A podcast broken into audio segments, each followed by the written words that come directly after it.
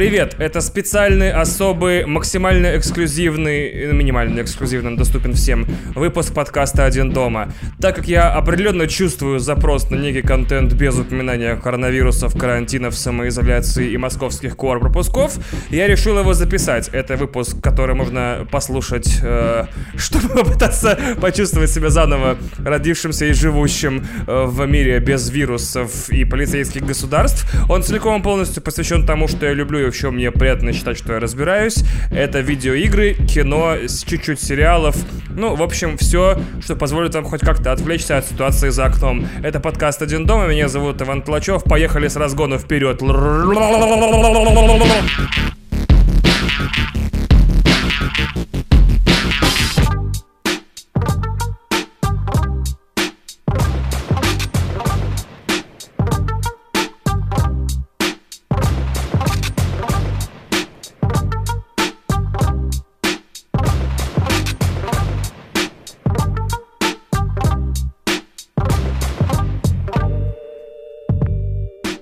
Хотел поговорить с вами о фильме «Платформа» который я вот посмотрел давным-давно, но никак не мог понять, что о нем нужно говорить, поэтому скажу все, что думаю. Немножко о фильме «Платформа». Значит, фильм «Платформа» рассказывает о тюрьме под названием «Дыра».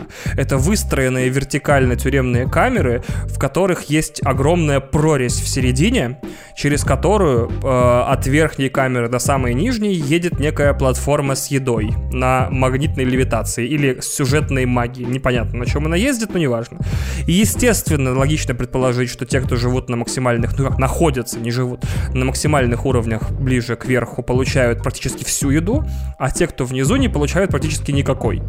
Э, раз в месяц э, по тюрьме пускают газ, и э, люди меняются в казалось бы, в рандомном порядке э, уровнями. То есть те, кто сегодня находится на уровне, например, третьем и получает практически нетронутый огромный стол с кучей еды, завтра могут оказаться на 100 каком-нибудь и сидеть голодать и думать о каннибализме, естественно. Главный герой оказывается в этой тюрьме и должен провести там 6 месяцев. Его быстро вводят в курс дела, и дальше начинается чехарда, приходящая к одновременному, значит, строительству капитализма, христианским метафорам и все такое. Проблема с фильмом «Платформа» лично для меня только одна.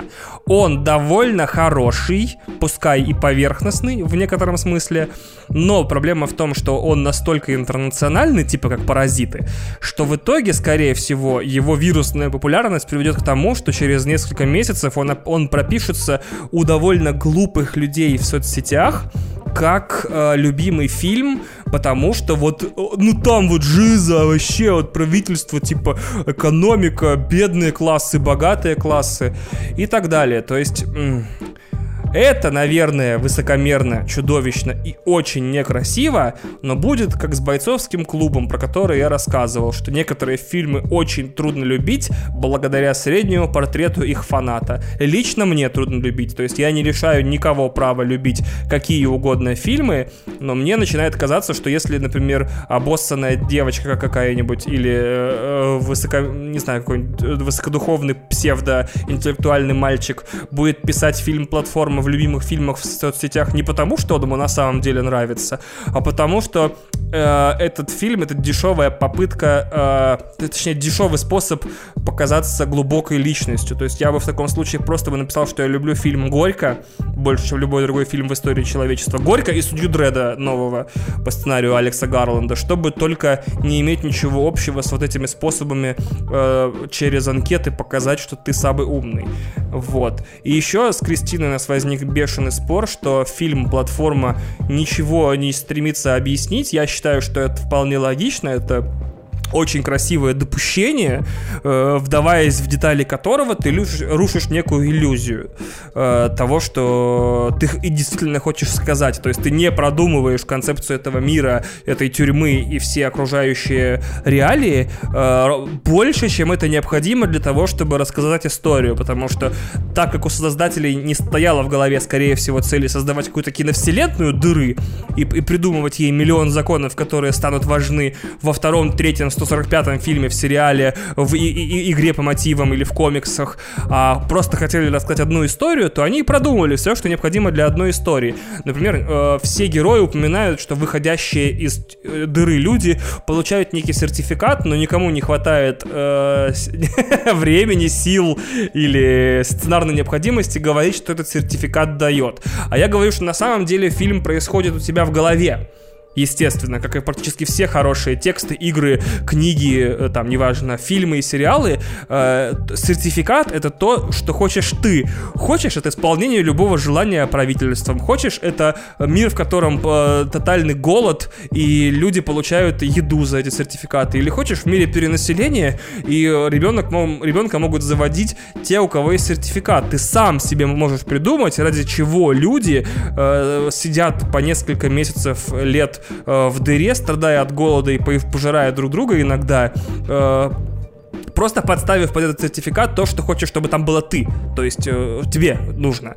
Э, это вполне логично и вполне круто. Э, ты сам решаешь, э, каковы ставки в этой безумной херне.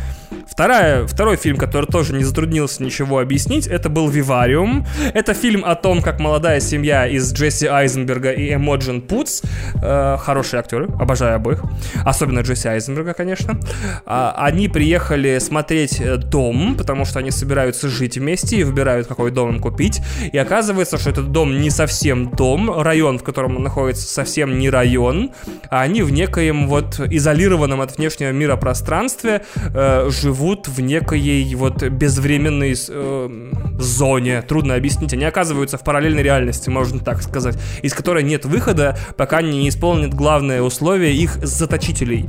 И вот мы весь фильм гадали, типа, это суперкорпорация, это инопланетяне, это секретный культ, это существа вне времени и пространства. Кто они? Фильм не дал ровным счетом никаких ответов. Он несколько раз напугал, он несколько раз показал классный кадр, он несколько э, важных мыслей сказал, намного меньше, чем в платформе. И в итоге раскланялся и пошли титры. И Кристина опять чувствует себя обманутой, потому что если ты придумываешь какую-то фигню, пожалуйста, придумай ее до конца.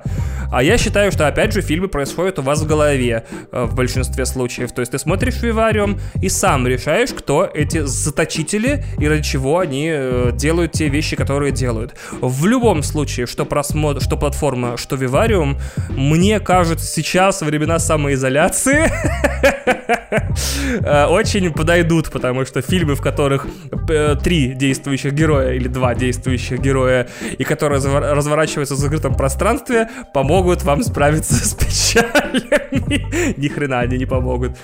Я случайно посмотрел Bloodshot, значит, это было... Я такой, ух, это будет плохой фильм, но я должен его посмотреть, потому что я читал оригинальный комикс Valiant.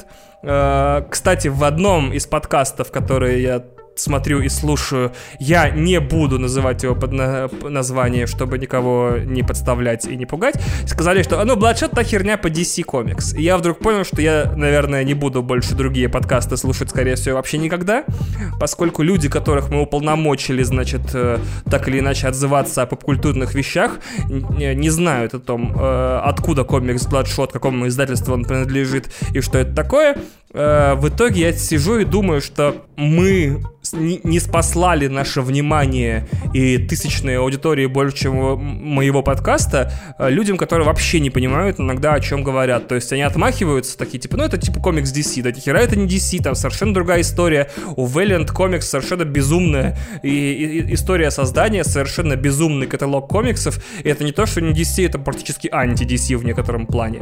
И мне очень печально от этого. То есть вот так вот есть подкасты, у которых аудитория ебаническая, но которые вообще не держат руку на пульсе, ни хера не шарят ни в чем. И тот, тот факт, что мы просто их слушаем уже годами, э, практически десятилетиями, а мы уже к ним как-то привыкли и позволяем им э, обсуждать какие-то штуки, о которых они не имеют вообще ни, малейшего понятия. Это очень печально. Возвращаясь к фильму Bloodshot, это звезда просто. Я, я ждал, что будет плохо, я не ожидал, что будет плохо настолько. Э, фильм вообще не укладывается ни в какие вот эти э, оценочные рамки. Это, как я люблю говорить, типа эмодзи жареной креветки из 10. То есть, блядь, вообще невозможно оценить. Такая жопа, что просто кошмар. И я так удивлен. В оригинальном комиксе Bloodshot есть классная... Э, не знаю, как это написать, лейтмотив, что не лейтмотив. Это не тема, это не лейтмотив, это фишка. Давайте использовать тупое слово. Фишка!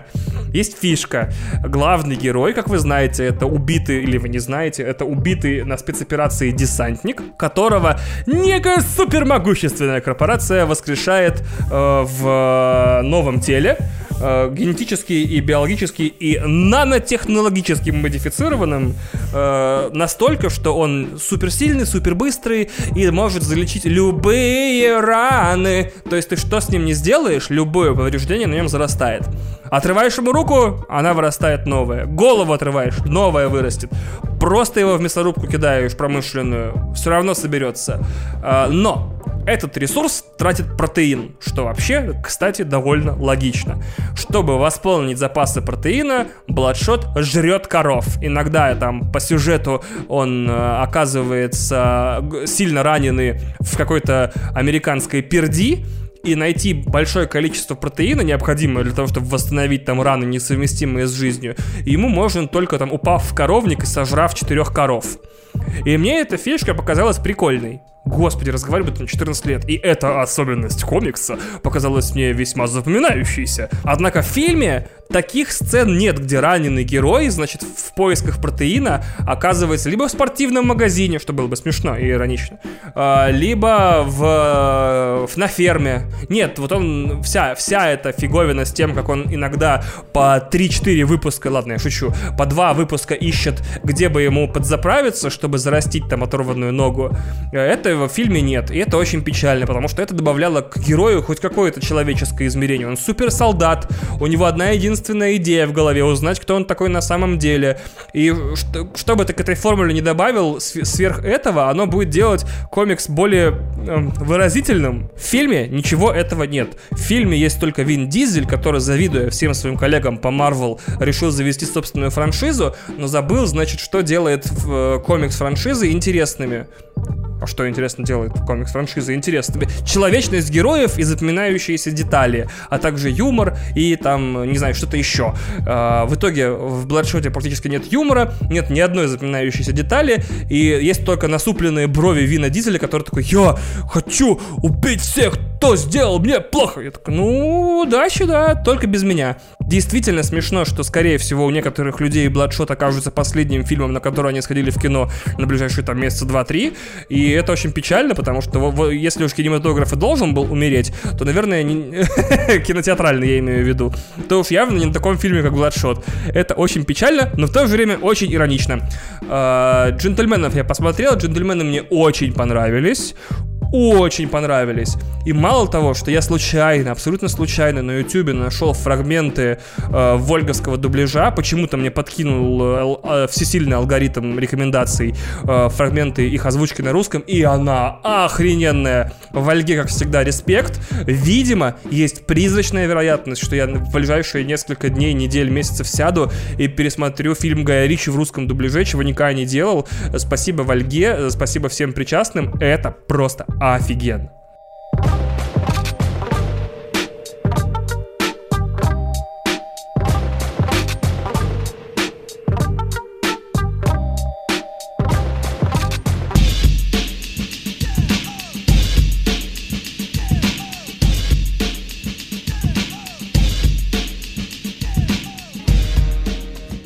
А теперь к играм. Я поиграл в Doom и хотел вот о нем немного поговорить.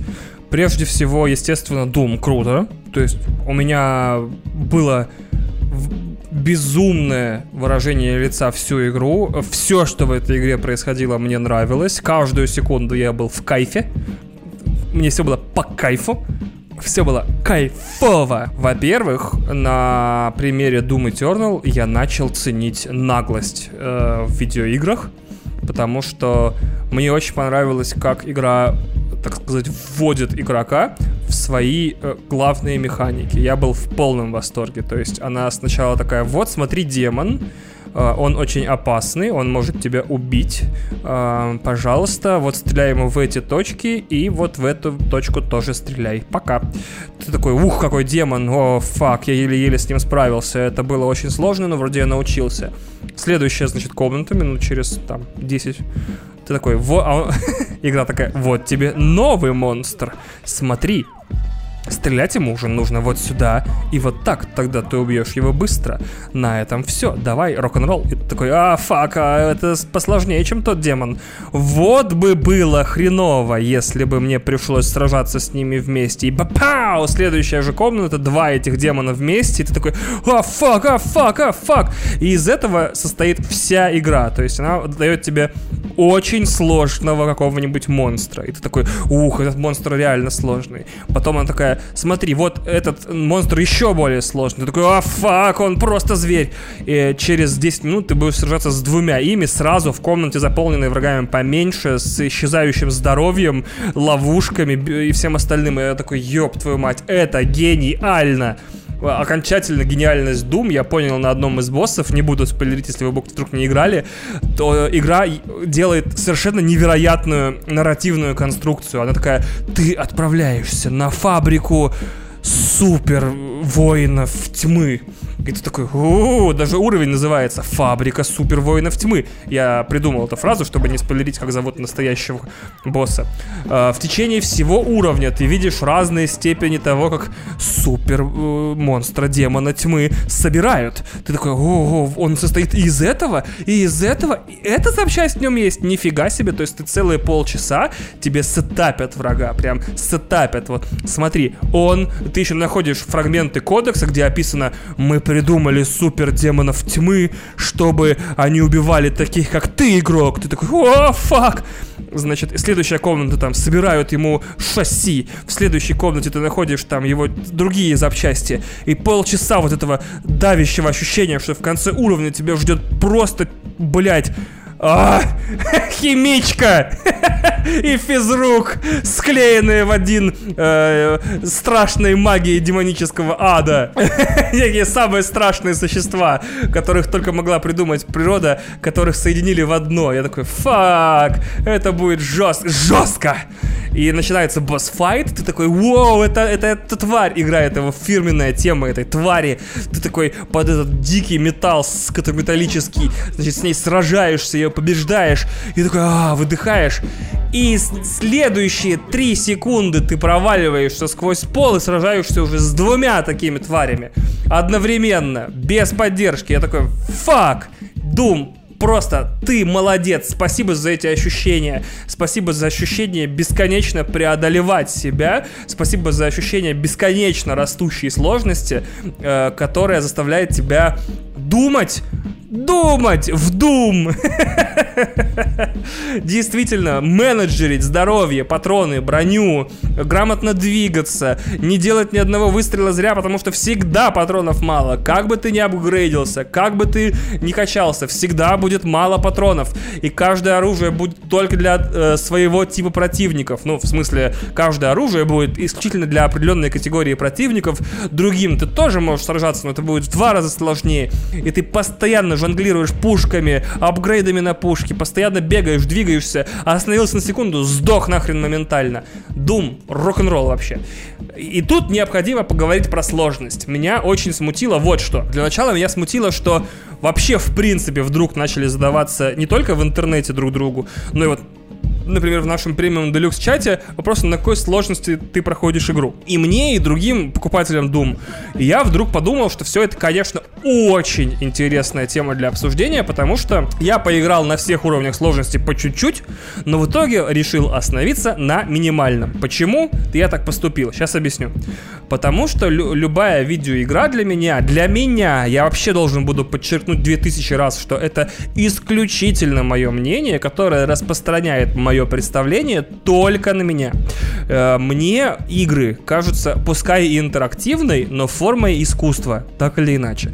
Следовательно, это практически для меня любая игра, даже, например, какая-то, в которой в принципе нет сюжета, это всегда конечный опыт.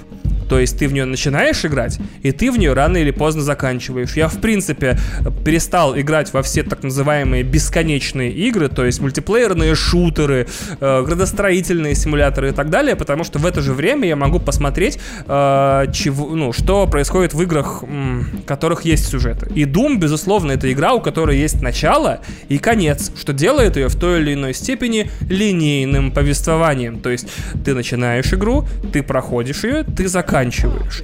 И тут, естественно, не может быть разговоров ни о какой сложности, поскольку лично для меня, по моему разумению, ты когда приходишь в кино и садишься смотреть, внезапно, когда герой э, начинает драться, тебя не заставляют нажимать как можно быстрее кнопку на э, кресле, чтобы он победил, иначе сцена начнется сначала.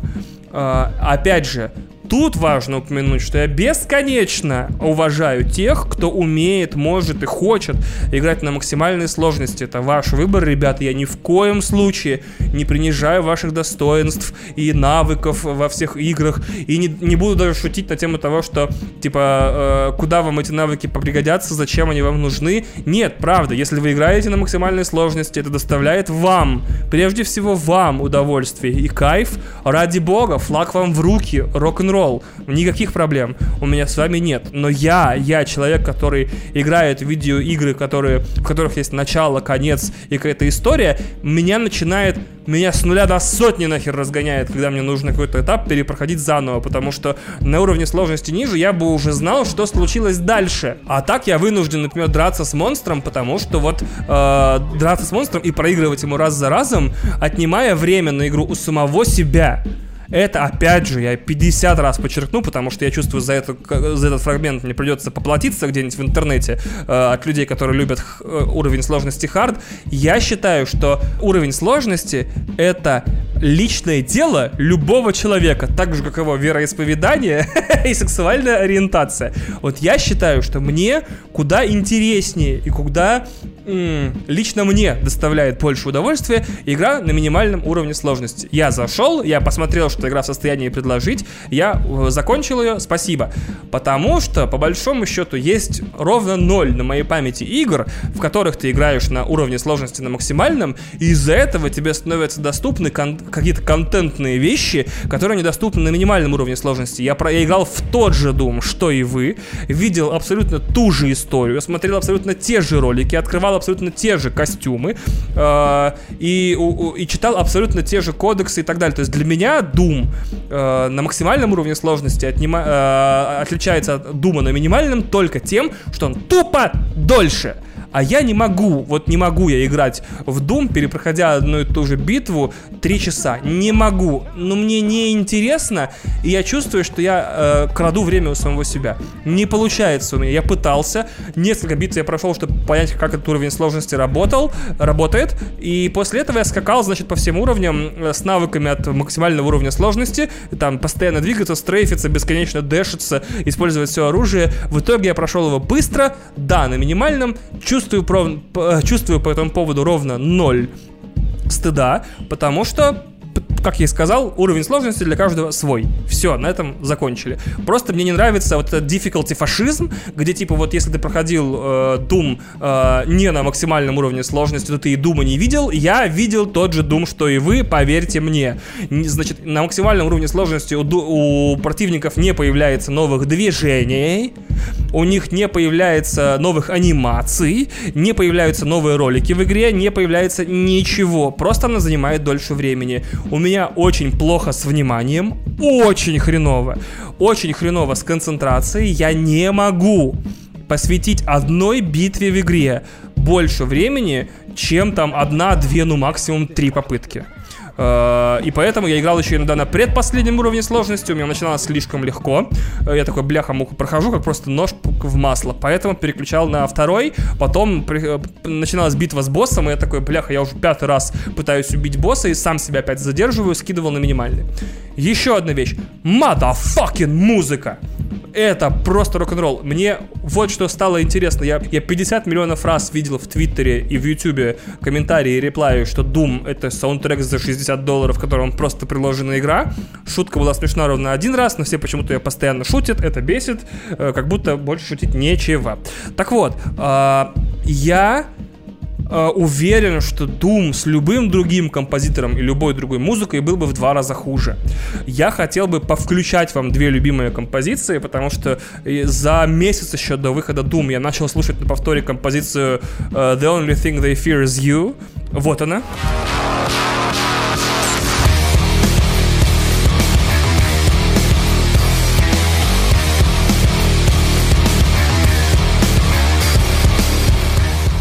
Однако моим персональным фаворитом после прохождения игры стал, стала не вот эта металлическая рубанина просто дичайшая, а на один из э, эмбиентовых саундтреков, потому что мне очень интересно было бы посмотреть либо лекцию, либо э, что-нибудь еще Мика Гордона, э, либо подкаст его послушать, где он бы рассказывал, как он записывал вот этот трек, ребята. Это просто разрыв и разлет.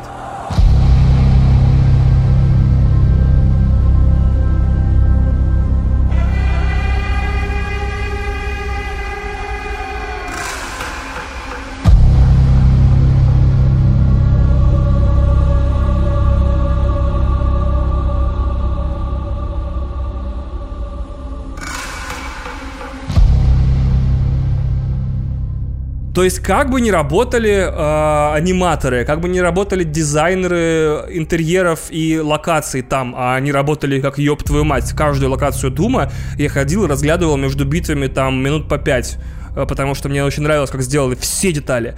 Но муд-сеттинг, то есть задание в игре определенного настроения, на 80% все равно сделано музыкой. То есть ты идешь по некоторым разрушенным руинам, и играет вот это, и ты такой, бляха, твою мать, муха. Еще одна вещь про Doom важная. Общественный консенсус меня задолбал. То есть, э, когда все люди начали говнить на Doom по вопросам, значит, того, что это, дескать, аркадка, там, значит, есть прокачка, очень много прокачки, и еще нужно прыгать и бегать, и еще, значит, боссы сами рассказывают, как их убивать, и я такой... Я почувствовал примерно то же самое, что с платформой, то есть, э, если всем этим в большинстве своем очень малоприятным мне людям Doom не нравится, значит, я сделаю над собой волевое усилие, именно эти части игры станут э, мне наиболее приятными. То есть э, я прекрасно понимаю, какие артистические, артистические, художественные решения стояли за производством Doom Eternal, потому что я смотрел очень много интервью и подкастов с Хьюго Мартином, и мне очень интересно, как он рассказывает об играх и как ему вообще все это э, прям по кайфу ему производство Дума. Вот он делает Doom, рассказывает о том, как он его делает, и прям видно, что человек горит. И я уверен, что из всех идей, которые у них были для Дума, они выбрали лучшие. Вот я уверен, что человек, который так увлечен своей работой и так понимает, что делает Doom веселым, не мог ошибиться. Если вам не нравится Doom Eternal, что тоже вполне допустимо в определенном смысле, у вас никто не забирает предыдущий Doom 2016. Если вам не нравятся вообще новые Думы, до сих пор не запрещены Думы 1, 2 и, не дай бог, конечно, 3. Потому что вот это вот, ой, вот новая игра, она не такая, как старая. Видел я несколько текстов в интернете. Вот я привык в 94-м году, что Doom это ты бегаешь и стреляешь. Вот почему в 2020-м, значит, я должен не просто бегать и стрелять, а еще качаться и прыгать. Ну что ж, помимо того, что этот вопрос может задать только душевно больной человек, оторванный от всех индустрий сразу, производства видеоигр, там, культурных каких-то сдвигов и вообще как развиваются видеоигры, я хочу ответить, что главный ответ на этот вопрос это, что прошло, сука, 26 лет если бы Doom Eternal выглядел, ну ладно, не выглядел, игрался бы и чувствовался бы, и вообще был бы полной копией первого Doom 94 года, нахуй бы он пошел с бешеной скоростью и из, и из моего поля зрения, и из всего. А так, это действительно Doom, который сделали в 2020 году. Все, сакадек. Еще э, важное наблюдение слэш замечание. Я поиграл в Frostpunk, э, я очень много слышал, читал об этой игре, когда она вышла на ПК, но почему-то ее релиз на маках очень долго откладывали и в итоге вообще отменили. Я думал, я в него как-нибудь поиграю на маке, то есть с мышкой, с клавиатурой, но потом появилось консольное издание, а меня что-то отвлекло, я забыл его купить, и вот оно стало доступным в геймпассе. И я скачал, и оно скачанное у меня месяц лежало, или там несколько недель. И я запустил, и расскажу вам о, о Frostpunk чуть-чуть сейчас, буквально писечку. Если вы не знаете, что такое Frostpunk, быстренько по верхам рассказываю. Значит, в альтернативной реальности реальности в далеком прошлом, в начале века индустриализации, то есть в начале 20 века, на Землю спускается катаклизм, который глобально понижает температуру во всем мире. Причем почти прям сильно. То есть заморозки в юге, э, падение температуры до минус 60, минус 80 становится нормой. И после этого э, большинство англичан покидают большие города, в том числе Лондон, чтобы обосновать собственные колонии вокруг генераторов. То есть это огромные машины, которые создают тепло. И вот э, игрок управляет группой группой, значит, беглецов из Лондона, которые э, со своим генератором располагаются в некоем уютном таком кратере, чтобы защититься от ветров прежде всего. И задача человека, ну, игрока, естественно, э, построить некий город, который сможет выстоять ряд испытаний, э, которые там по сюжету в основной кампании происходят с этим городом. Основная особенность игры в том, что это не просто градостроительный симулятор в условиях минусовой температуры, а в том, что это прежде всего суровое моральное испытание. Все про это писали. И это вообще общепризнанный факт о Frostpunk. То есть ты не можешь просто построить город, который будет функционировать. Для того, чтобы распоряжаться э, рабочей силой, порядком в городе и делением ресурсов, нужно принимать законы. И все эти законы всегда какие-то людоедские и ублюдские. Типа детский труд, переработка, значит, мертвецов в еду. Это шутка, такого нету, это, я это самое напиздел. А, добавление опилок в каши, это есть. А, ампутация, значит, органов и замена их э, этим, как его зовут, господи, протезами роботизированными. То есть все дерево технологий, которые есть в других стратегиях, во Frostpunk выглядит типа, как ты хочешь морально изуродовать себя и свое население сегодня. Я начинал Frostpunk три раза с самого начала, потому что у меня прям с самого начала были ошибки страшные в строительстве города. На третий раз я вроде как построил все по всем, короче, законам э, вообще экономического, экономической целесообразности и собрал отличный город, в котором у меня вообще не было перебоев ни с едой, ни с углем для отопления генератора, ни с чем.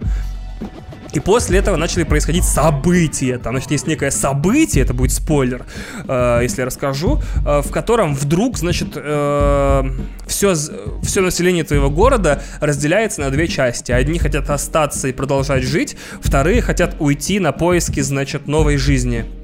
Э, и ты должен поддерживать в городе порядок, потому что э, те, кто хотят уйти, начинают э, митинги, беспорядки, покушения на полицейских, разбой и грабеж. В этот момент я как мог пытался поддерживать порядок, и все было замечательно, но потом случился финальный, значит, босс. Я не буду опять рассказывать, что это, но ситуация такая. Значит, наступает на всей земле очень суровые суперзаморозки, значит прозрачны.